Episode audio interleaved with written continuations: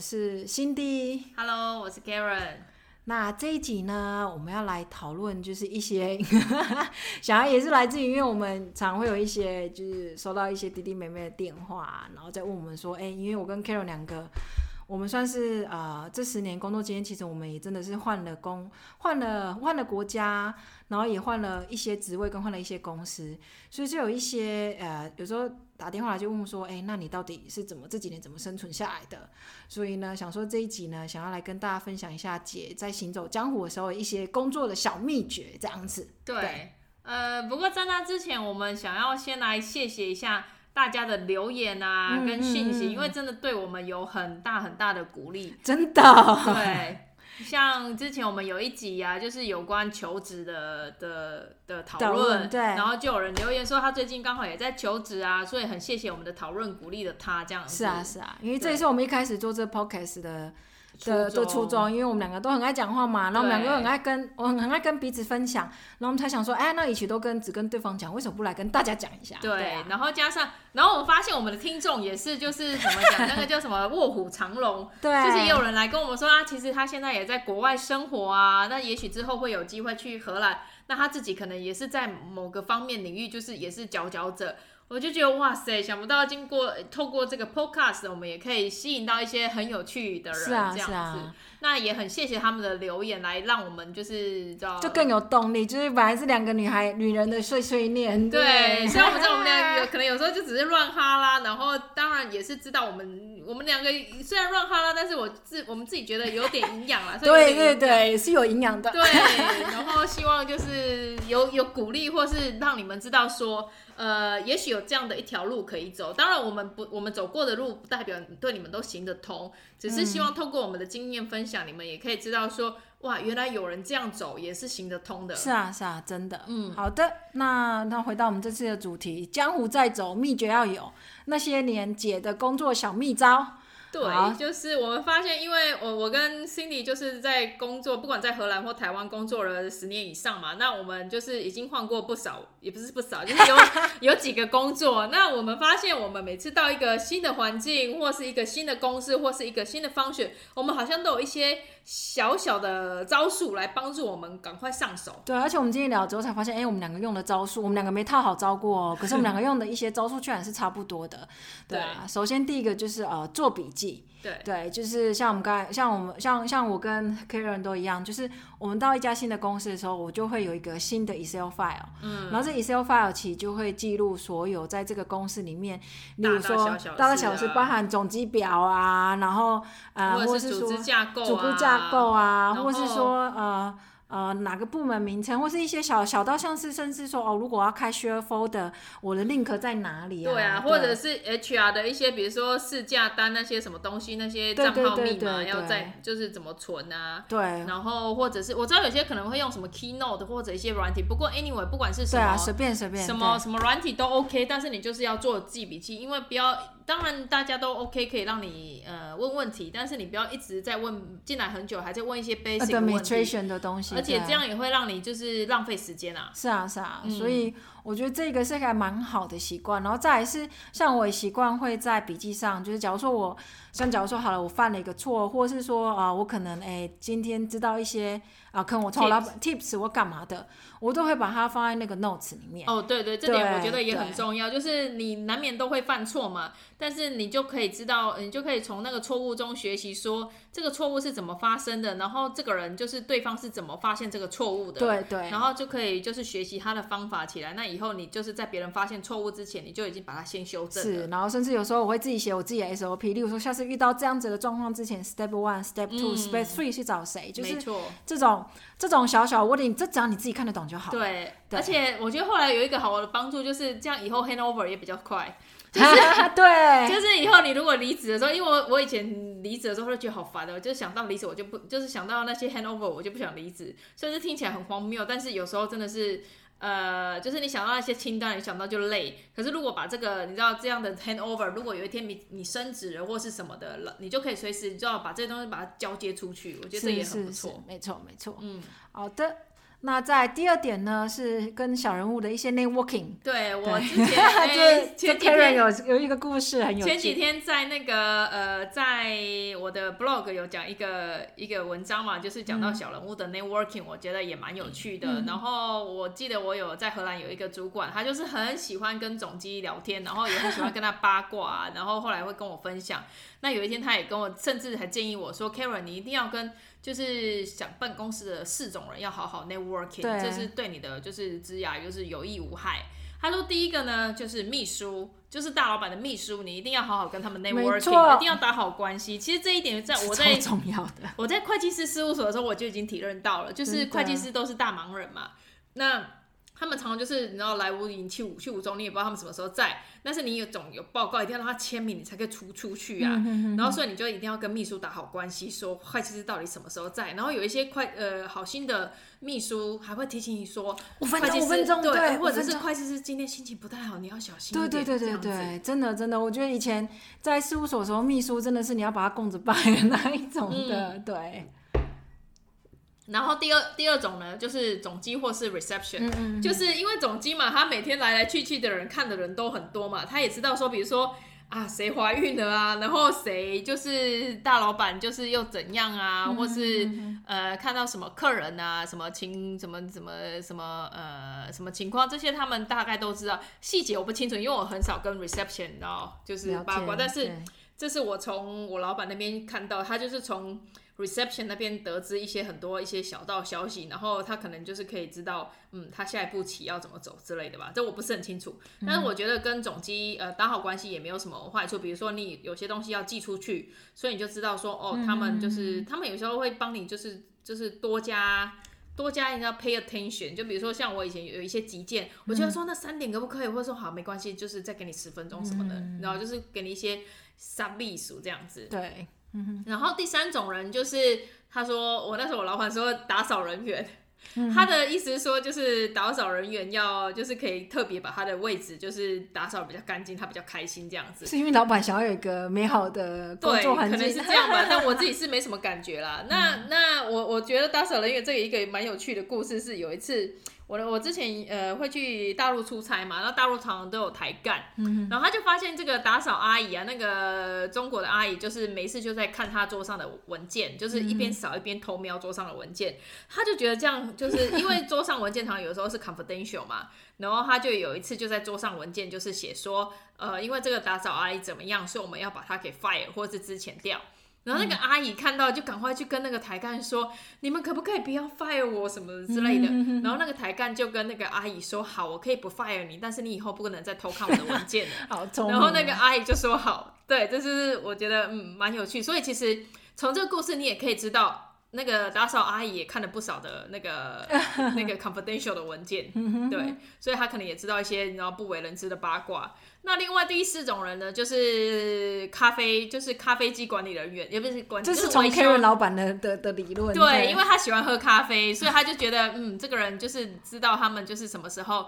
呃，就是咖啡的 schedule 啊，然后怎么有时候他们修咖啡的时候，怎么给你就是继续呃让你装咖啡有这个方便。但我跟 Cindy 觉得，其实不一定是咖啡，而是就是你怎么跟这些事物或总务的人就是打好关系。例如说，呃，修天花板的，修影印机的，对，像我记得影印机好重要，哦。对啊，以前影印机常常动不动就卡纸，然后你也不知道怎么换墨水什么的。是啊。可是你如果跟这些人知道说，哇，影印机原来是这样，然后如果在危急，你想想看。如果那个会计师要一份报告，然后你在那边等 copy 等，是啊是啊，就是印不出来，那多你自己就是真的是很慌乱。然后如果知道这些就是机器的话，你就可以就是很好的处理危机这样子。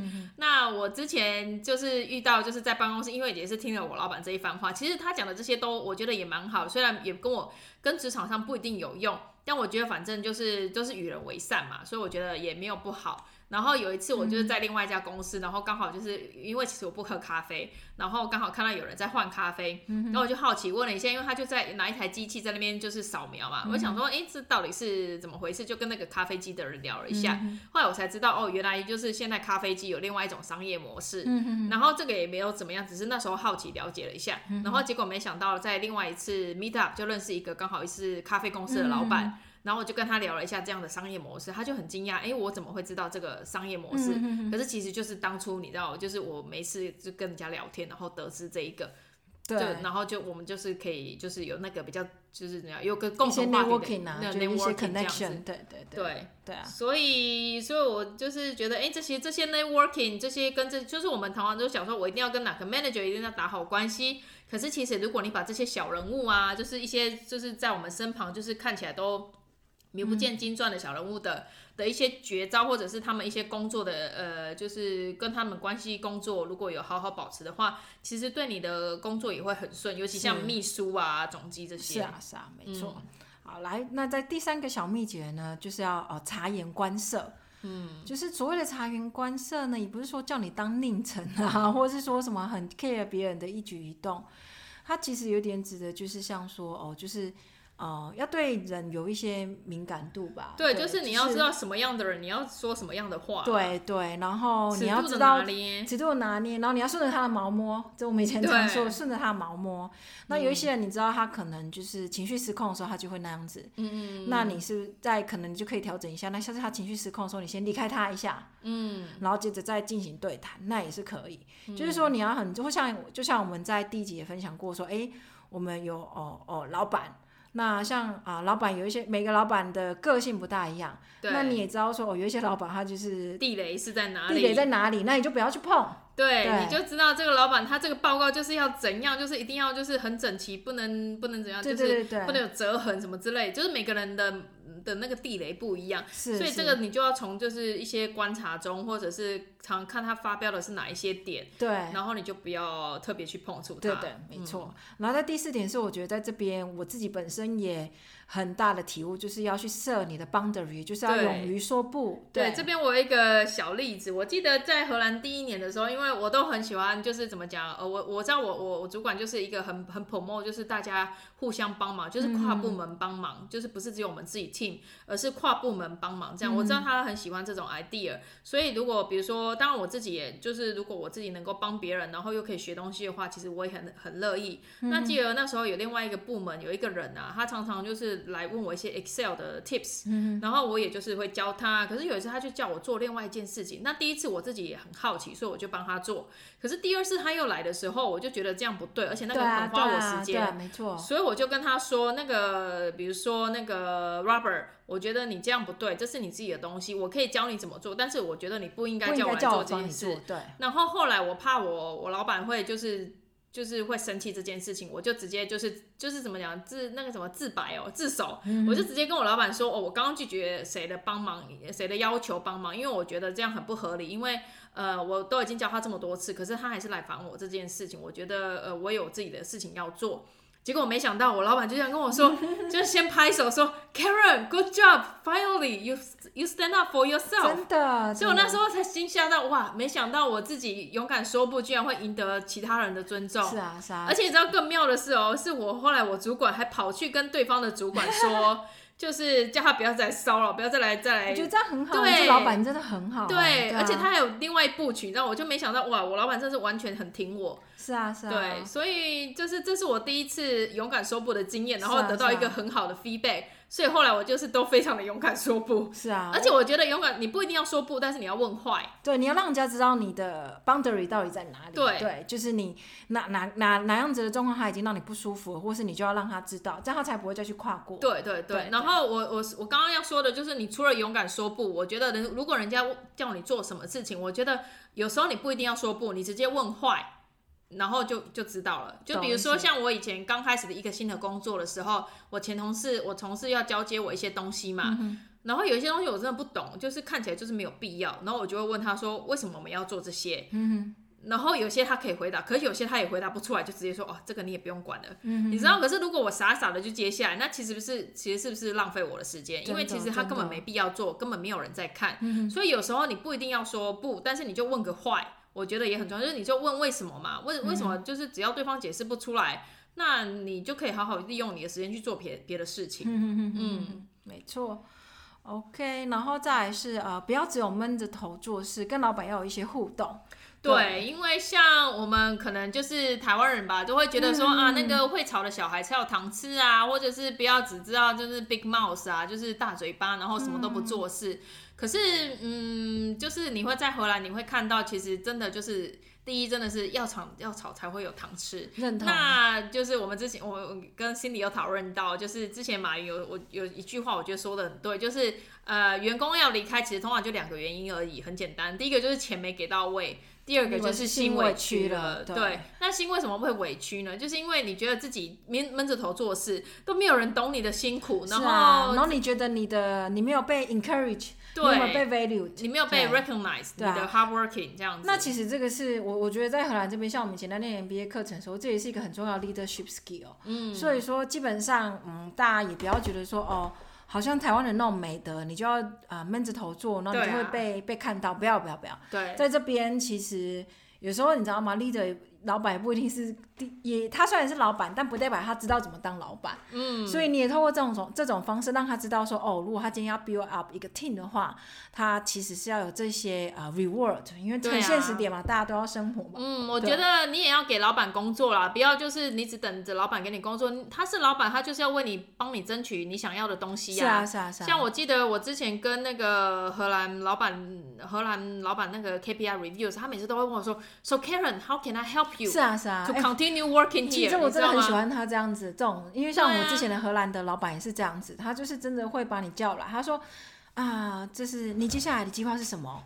有没有什么我可以帮你的？对啊，那他可以帮你，可能就是帮你 promote，或者是给你就是比较高的薪水啊，或者是给你一些 paid leave，或者是给你一些有趣的 project，这些都是。那这些就是他当老板，他要帮你去争取。那你你什么都说 OK OK，那对他来讲是件轻松事。是啊，而且像我觉得在荷兰这边，他其实很 promote，这样像是啊，他其实很 highly value。如果说你现在要做事情。例如说，好，想要在台湾好了，嗯，我们如果今天想要考会计师好了，我可能就要用自己的时间，对。可其实像在我们现在的公司，是老板就会让你允许你，就是直接在礼拜五的时候，你的 calendar 去 book 一个 study time，但是你要让别人知道你在 study 就对了，哦，了解。那等于说，他让你有这个时间去做你的，嗯，做你的呃呃 skill up。对，然后甚至像我前公司有一个同事，后来他想要来念 EMBA，嗯，然后他也是跟他老板讲，然后他老板因为是我们前公司的第一个、嗯、第一个例子嘛，嗯、所以他老板就就也跟他老板很可爱，跟他讲说。嗯，我可能没办法帮你争取加薪，但我可以帮你争取到。我想一下好了，我可以帮你争取到每个礼拜五你就休假。嗯，这也不错。对，所以我就会觉得，其实你听到这个的时候，你会觉得有时候我们都会说，因为台湾人在讲所谓的会吵的孩子有糖吃，是比较 negative 的意思。嗯，对。但我觉得在这边反而有点类似，像是真的就是一个这么讲。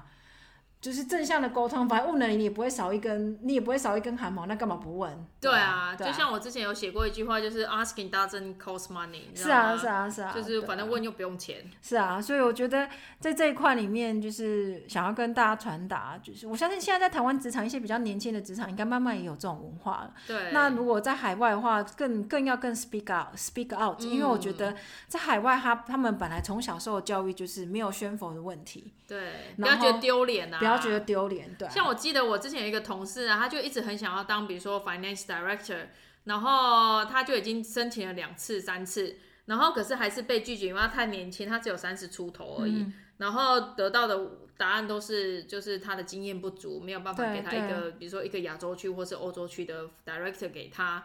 然后我就问他说：“哦，那你就是你会不会觉得很很不好，或是怎样？”他就说没关系，至少他知道原因。是啊，是啊，然后他就试试试，可是两三年后，他就真的变成 financial director 了。是啊，是啊，所以我觉得大陆有机会在海外工作，真的把我们的羞耻心给抛掉。对，就是不要觉得丢脸，不要就像我们上一集讲，不要就是被自己的想象说啊，我如果被拒绝了，谁会不会笑我？大家会不会知道？对对，嗯、真的不会。所以我觉得这次来国外一个，或是说，我觉得我自己真正的感触是，我觉得。呃，像我自己，因为我就就像之前 Karen 跟我讲，因为我自己已经在台湾工作了十几年，所以说其实我我得说有一些个性，例如说我本身是一个比较客气的人，或者说我以前接的客户可能都是讲台语的，就是比较讲情的。然后我来这边的时候，其实一开始的时候会有一点不大习惯，是因为你觉得好像每一件事情都要很用力的去争取在一起。嗯。但是我后来我也换了一个面向去想，我觉得可能这个就是我得经历过的过程，这样我才有办法真的留在这里。嗯，因为你要说它是文化差异嘛？我觉得也不是、欸，哎。那你要说它让你变成另外一个人嘛？也不是，它只是让你学着在你原有的个性之上之下，你怎么去设你的 boundary，还有什么怎么样去告诉别人你想要什么。对，对，这也是我觉得，我来这边之后一个很大的。还在努力体会当中，嗯、对。而且我觉得，反正我就我觉得在荷兰就是很大的学习，就是你要知道你要的是什么，是那其他人就会帮你。对。但是你如果不知道你自己要什么，那其他人也很难帮你。而且你要说，是就是不要觉得说，说不要这么努力，对，我这么努力，老板一定会看到嘛。但是，而且哦，我觉得很重要一点就是你要 build up 一个 channel。跟你老板的圈的，比如说你可能就是每个每个月就跟他说，哎、欸，老板，我可不可以跟你 talk 一下三十分钟？是啊。然后这三十分钟呢，表面上是你跟他报告一下你的工作进度，可是实际上呢，是从他身上就是你得到一些你的 feedback。或还有你告诉他，就是你想做的什么方向啊，然后还有什么样的呃 project，然后而且你可以从老老板那边得到更多的讯息，有关上层啊，或是公司组织架构，或是 strategic 的一些呃 policy 这样子。是啊是啊。所以不要只有闷着头做事，真的看看看周围那些。那些人高马大的荷兰人到底是怎么做，然后来学个几招吧。是啊，是啊，嗯，OK，好，那这是我们这一集这一集的一些 tip。那也欢迎大家，如果你有什么心得，不管是认同或不认同，都在下面分享给我们，因为我们好想知道大家有没有一些工作上的 tip。有没有？嗯，对，谢谢，谢谢，拜拜。拜拜。